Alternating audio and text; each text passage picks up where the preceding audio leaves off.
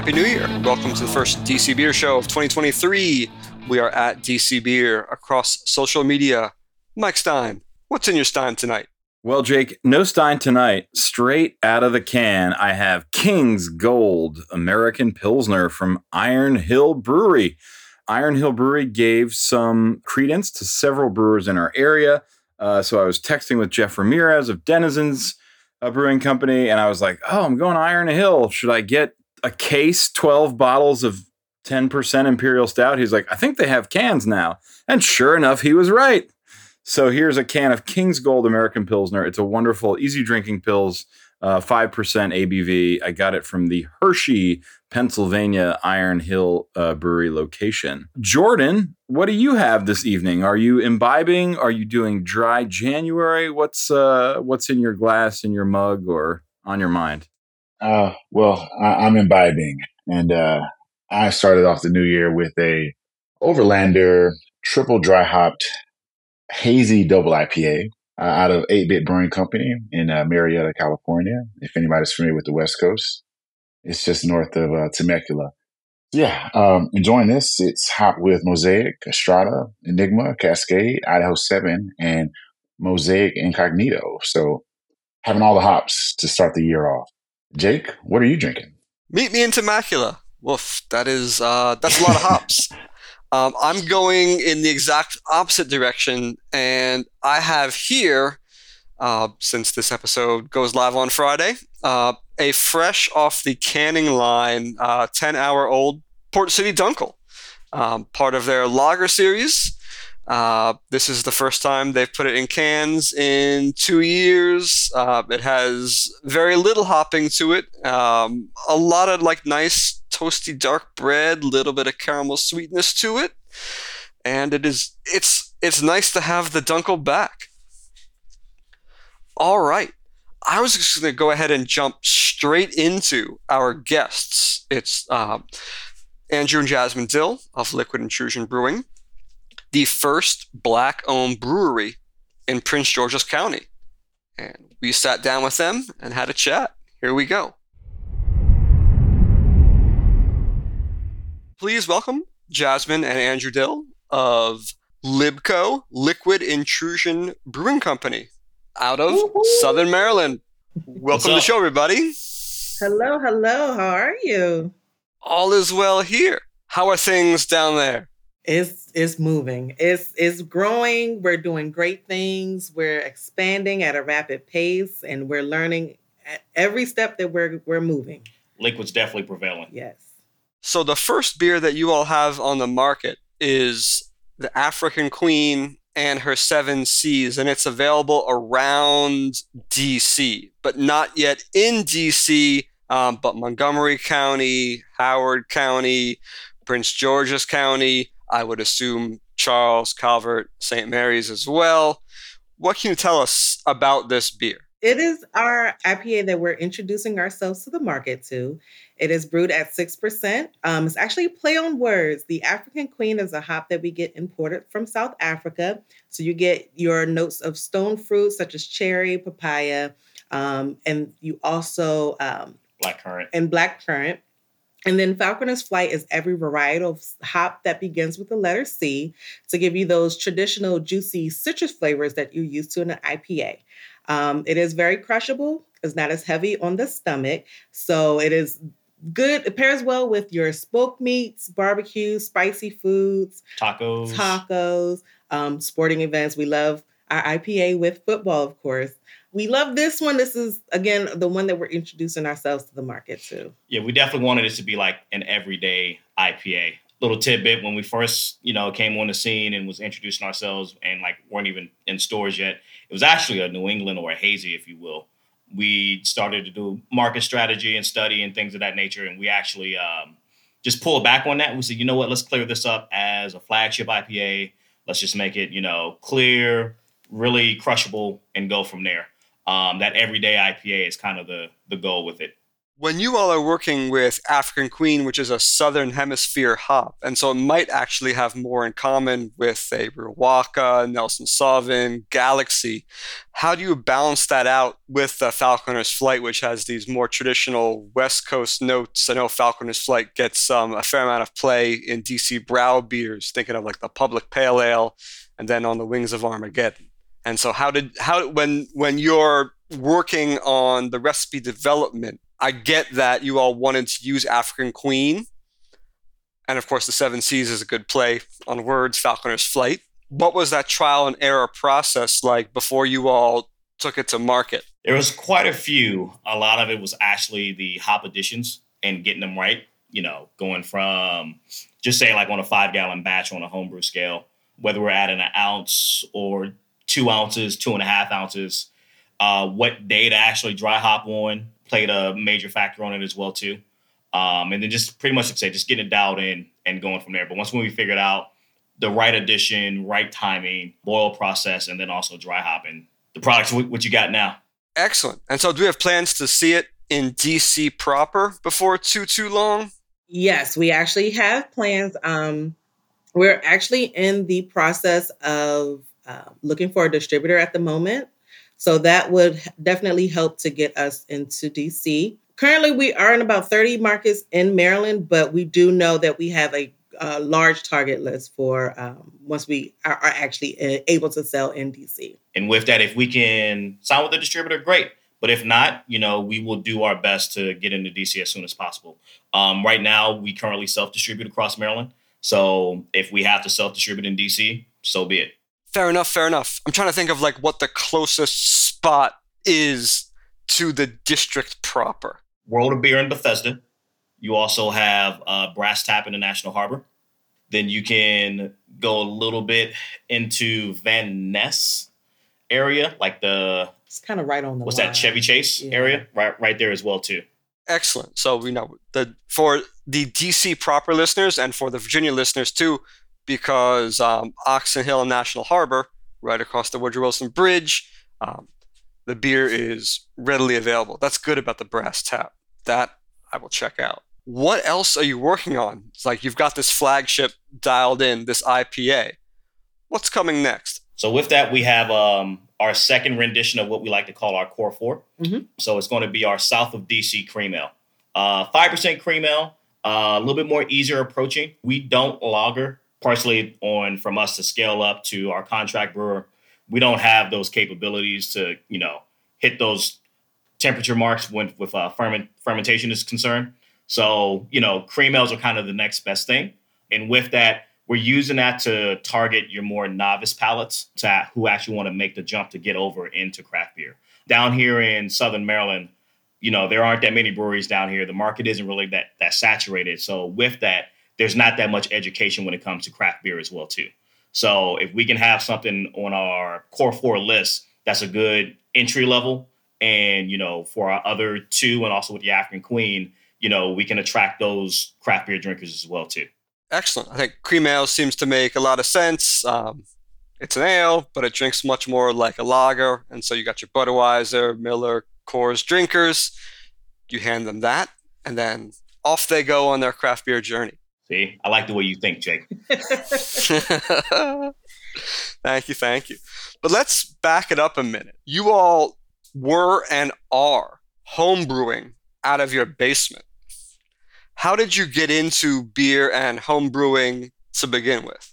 Drew has always been in something beer related, whether that was bartending, um, managing beer bars, beer distributing in DC at one point so he he's always had a, a, hand in beer and as well as being uh, Cicerone certified. But um, during the pandemic, he was working at a uh, beer bar, and at that time, he had to pretty much fire himself uh, when the shutdown happened. so at this time now, I'm I'm actually still working from home myself, and Drew doesn't have nothing to do. He has all this time on his hands he will say it a different way, but I, I, I did tell him he needed to he needed to find something to do. She's being so face. nice about it. I am. So, um, well, actually, for for Drew, he started going on to a lot of Facebook groups, um, Facebook homebrewing groups, just to kind of figure out the in and outs. Try to, I guess, just find his way into homebrewing. So, um, on one particular day, there was a lady that was trying to sell her husband's homebrewing equipment because he had recently passed. Oh, she wasn't selling; she was giving it away. She was giving it away. Yeah. Okay. So, um, yeah, he had recently passed from cancer, and we were just going to go there and just figure out what else she had left. He, Drew, had recruited the help of a friend and my brother. Um, asked my father to borrow his truck, and went to um, the the lady's house to tell her pretty much what we were doing, what we were thinking about, and um, pretty much go from there. She was very moved, very touched, very inspired of what we were trying to do, what we were um, trying to get accomplished. And she was like, "Well, a lot of this stuff is spoken for, but I lo- I love what you guys are trying to do. You can have it all." So we're talking about the three burner system, the Propane pots, system, pots. the, uh, yeah, the, the tanks, um, even his handwritten notes of in recipes of her uh, deceased husband. Because uh, with Drew, he likes to um, he, he he wants to make sure he sells the the the product the best way that he can. So she definitely said that she reminded her, her a lot of her husband. So that's what pretty much pushed her to um, I guess uh, we're going to say donate. We're going to say um, we were able to acquire all of his equipment. Eh, I- I'll, I'll, I'll butt in there a little bit. So with that, the thing is that when we told her what we were trying to do, she was like, you know, my husband wanted and had the same dream. He was African American man, and he wanted to be Prince George's County's first black-owned brewery. So for us to move her in that aspect, she was like, oh, half the stuff is spoken for him. Jasmine didn't even tell you the, the full amount of what was was there. Like there was, you know, a full fledged Keyser CO2 tanks, you know, Perlick tap handles with flow control. Like all this stuff costs money. And she was like, take it free of charge. I know that you're going to take care of my, my husband's stuff and it's in a better place now. And um, once when we got that, it was like, okay, this is kind of a divine type thing. Like th- this is what we're supposed to be doing. Like Jasmine said, with my background, knew how to drink about beer, knew how to talk about beer, knew how to sell beer, just didn't know how to brew it, you know? So really got in the lab during COVID and, you know, sustained it. And I needed a little bit of help because, you know, home brewing is almost a two person job, especially when you're doing large batches, 5, 10, 15 gallons, th- things of that nature. So uh, Jasmine started coming down and helping out with the brew day and with the African Queen. For some odd reason, and this is God's honest truth, I made the recipe, followed it to a T, just wasn't hitting my marks, hitting my numbers. It just wasn't working out. And I love IPA, so I'm like, oh man, I'm doomed. And the wife said, you know what? Stop your crying. You know, get out the way and let me brew it. And what you taste today is actually from the fruits of, of her labor. So very exciting because it actually got her into it and more more intrigued in it. And also she has a one up on me because she can brew an IPA better than me. See, there you go. Jasmine, you went from, you know, being on Teams, being on Zoom, teleworking, annoyed with him, and then all of a sudden, you know, you're like, you, you put your coworkers on uh, mute, go down, knock out an IPA, and then uh, come back up, go to work. That's pretty much what it was. And, you know, e- with a lot of our friends, we're beer drinkers. There's a couple of uh, home brewers, so they they understand. But um, it is nice to to pick up a new hobby when we were just kind of all sitting in the house bummed. Yeah, and and with that, like you know, we did the IPA, we did the rest of our core four. So you know, the cream ale, our lemongrass saison, our plum basil farmhouse ale. We even you know dabbled in some seasonals a little bit as well. So we, have that in the chamber, and also some rarity one offs that, that that we want to do.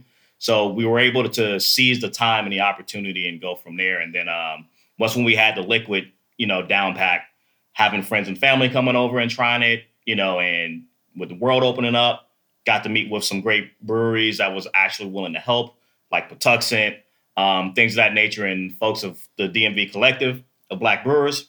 And then, you know, we started like reaching out to people, seeing what we can do. So from there, it was really grassroots.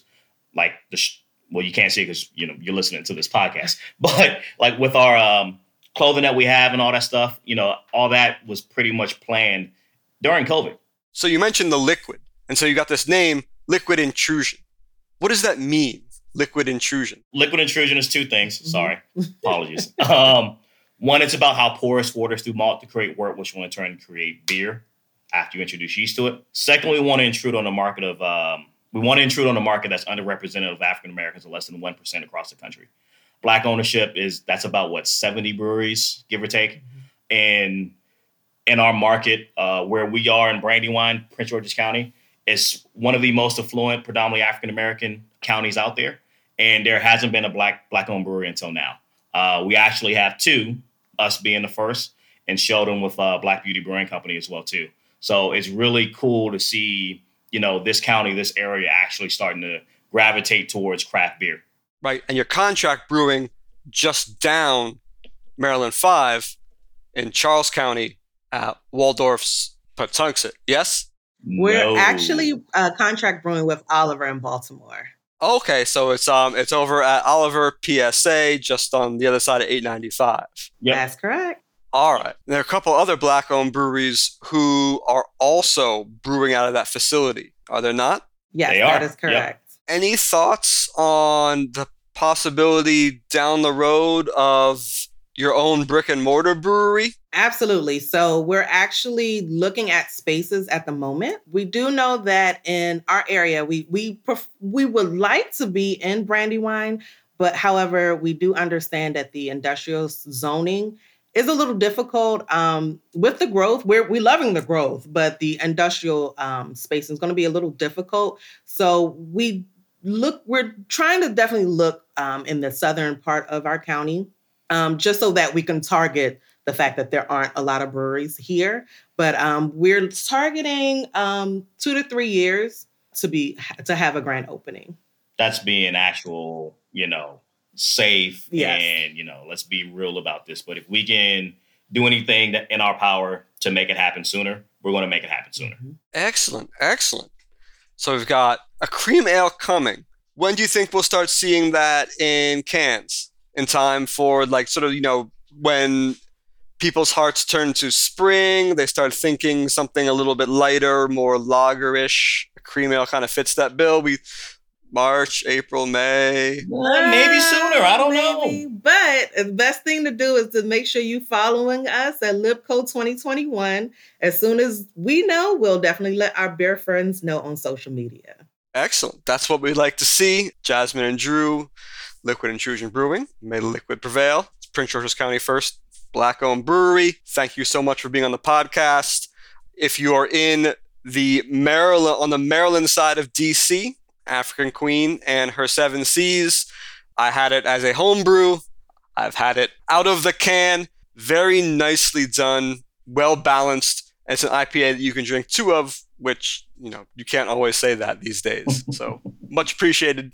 Thanks for being on the podcast. Thank you Appreciate for you. us. May the liquid always prevail. Indeed, indeed. All right. Thank you, Drew. Thank you, Jasmine. Thank you, Liquid Intrusion. Please go check them out on the Maryland side of things, and hopefully they'll be in DC sooner rather than later. All right. What else is going on out there, fellas? We got a couple things going on. Um, again, it's you know it's dry January, so it's not a ton of events, but definitely keep your eyes peeled for uh, some of the events as our DMV family and our, our breweries and our favorite our watering holes as they roll out some events. Uh, I know Denizens is planning a bottle share event uh, January 29th. It'll be at their Riverdale location. Uh, they'll be ho- pulling out some of their own bottles uh, out of the cellar, and uh, they've also extended the invitation for some of us to bring our, our own bottles. So please uh, plan accordingly and drink responsibly. Mike, what are you tracking? Well, I'm noticing that we do have a shortage of events for January. So I would strongly encourage anyone who's participating in no, you know, let's say no alcohol beer drinking, um, to continue. You know, if you're not frequenting your tap room, you're buying gift certificates, um, you're buying merch, getting some some fly beanies and hoodies. Uh, check out the merch at dcbeer.com. I should plug. we have our own merch, but outside of us, whoever your favorite brewery, cidery, um, brewer is, by all means, get some merch from them, from their tap room if you feel like showing up, or order online. You know, they really appreciate the business.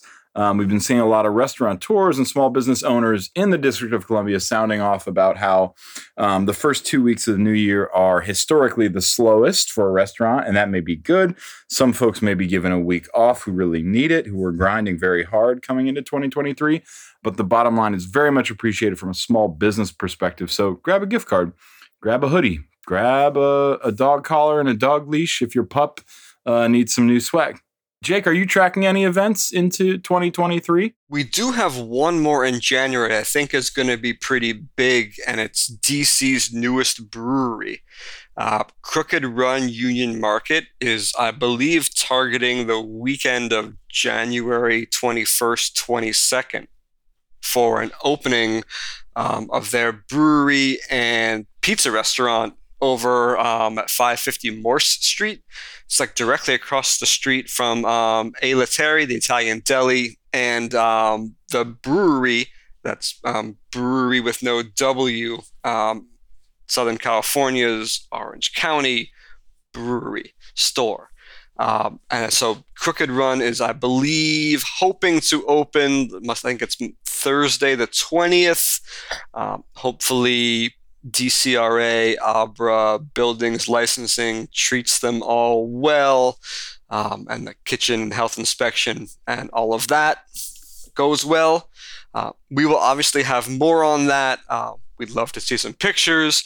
We'd also love to taste some beers as well as wines and ciders from Crooked Run. And hopefully there'll be uh, to go sales as well. So watch dcbeer.com and at DC Beer on the socials for more of that. Parting thoughts, anyone? Anyone want to take us out?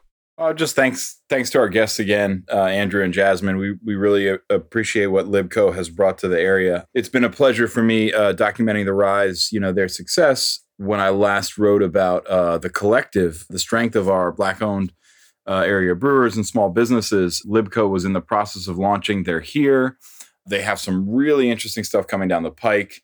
I absolutely cannot wait for the next beer that's coming. I will be sure to buy a case of it when it's in cans, or maybe I'll leave the cans for the retailers and I'll just, uh, you know, once we get through dry January, uh, have a case on draft and make sure I'm uh, uh designating a driver, taking uh, metro or, or uh, you know, hailing a cab. Jordan, what do you got on a parting note before we head into 2023? I, like to echo that. You know, we, we, you know, we had Black Beauty on the on the pod about a month ago, about a month, and, maybe a month and a half ago now. Uh, but last year, uh, toward the end of uh, 2022, and uh, you know, just just really shout out to to Libco to what they've done and how they've continued to pour back into the, community and pass the torch and, and lift up the others uh, that are getting started and that have uh, continued to grow in the DM, DMV area. So, just want to give them all their flowers. Um, excited for all the things that 23 has in store for us. Uh, all the new beer, the new brewery collaborations, uh, new breweries that may be opening, and uh, new locations